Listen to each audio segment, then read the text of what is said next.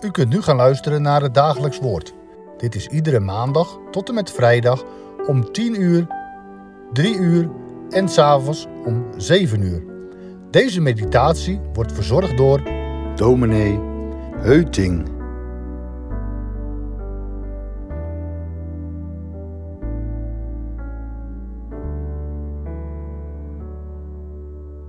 Sommige toespraken zijn wereldberoemd.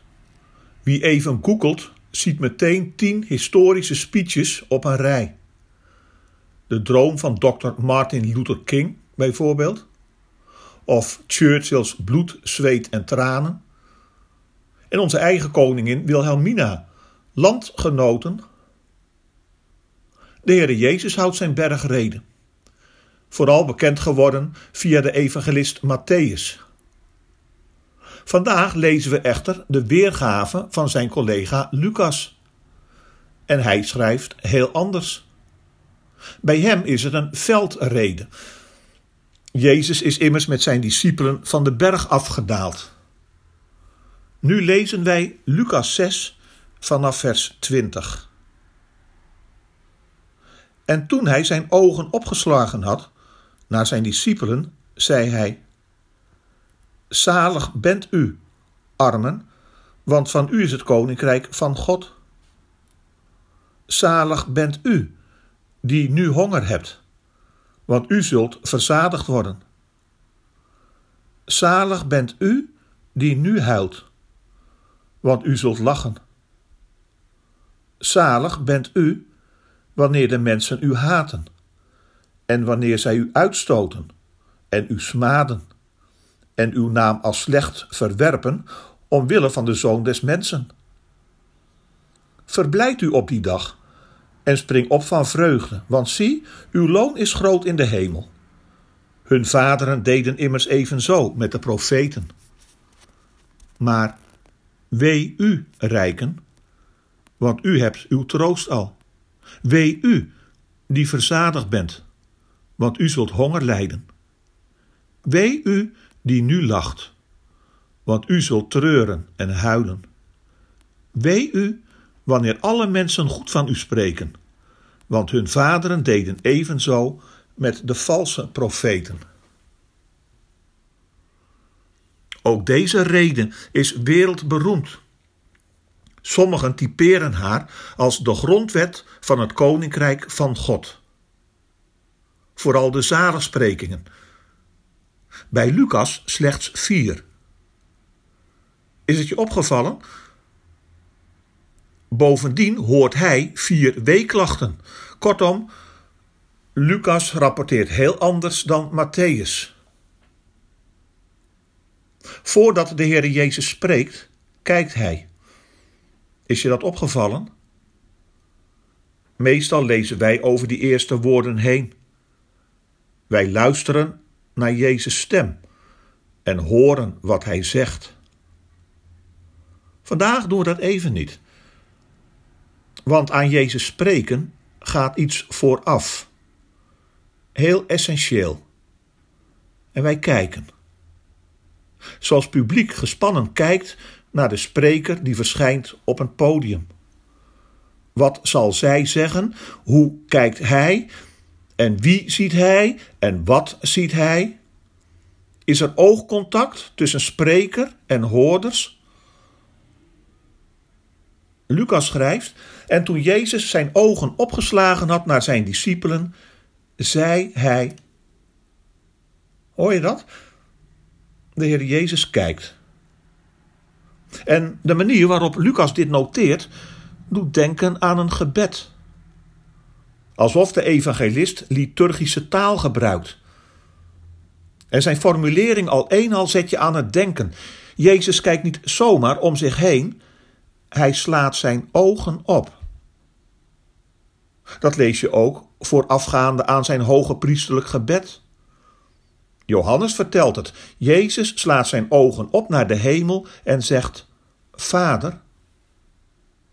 Zoals in bijbelse tijden pelgrims zingen met de bekende bedevaartspsalmen.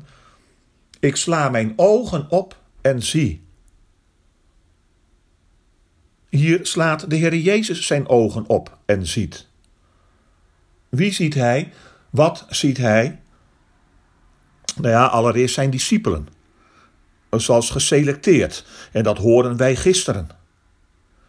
Nu kijkt hij omhoog en ziet Petrus en ook Johannes, die hun bedrijven verlieten en met Jezus zijn meegegaan. Hij ziet op Levi, die zijn incassobureau achterliet in vertrouwen op de heiland. Kortom, Jezus ziet op hen die hem volgen. En tegelijk zien zijn heilige ogen meer. Jezus ziet namelijk achter die twaalf een grote groep mensen die is meegegaan.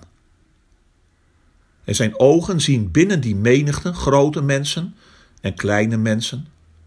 Zoals iedereen kijkt naar groot publiek, volwassenen, jongeren, kinderen en nog veel meer. Maar Jezus kijkt intussen dieper en ook breder. Hij ziet zuchtende zieken en zoekende zielen. Mensen die genieten van het leven en mensen die gebukt gaan onder datzelfde leven. Volgens een nog weer andere evangelist ziet de Heer Jezus een kudde schapen zonder herder. En dan begint hij hun veel te leren. Want Jezus' ogen zien ook de prangende vragen die branden in de harten van mensen. En ondertussen heeft hij daarbij oog voor ieder mens persoonlijk. Laat de Heer Jezus nu over de hoofden van zijn discipelen en het toegestroomde publiek hier ergens in de vlakte ook zien op jou. En hij ziet op u. En als je het mij vraagt, wat een wonder, hij ziet op naar mij. Heb je die ogen van de Heer Jezus wel eens gezien? Nee, ik bedoel geen fysieke ogen die je aanstaren, vragende ogen, tranende ogen, heldere ogen. Nee, ik bedoel een oogopslag die je toevalt als je het evangelie leest. Sprekende ogen, uitnodigende ogen. En hier in het evangelie zien wij de Heer Jezus in de ogen, omdat Hij ons ziet. En Zijn geest trekt onze blik naar Zijn ogen. Zie je Hem? Weet je, die blik vergeet je nooit meer. Zijn ogen spreken. Nog voordat hij zijn mond open doet. En wat is dat bemoedigend?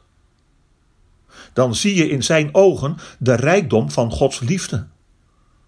Zijn ogen glinsteren van de volheid van zijn genade.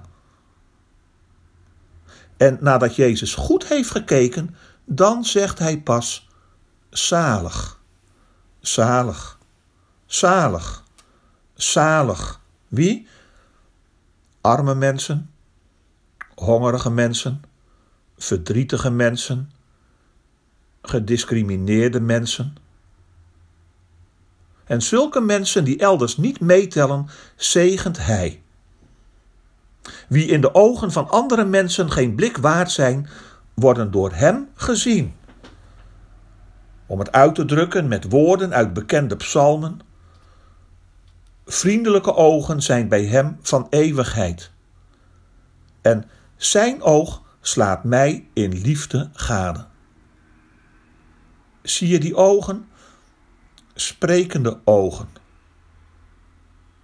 Om met dichter David te zingen: Heer, die mij ziet zoals ik ben, dieper dan ik mijzelf ooit ken kent u mij. U weet waar ik ga. U volgt mij waar ik zit of sta. Wat mij ten diepste houdt bewogen, het ligt alles open voor uw ogen.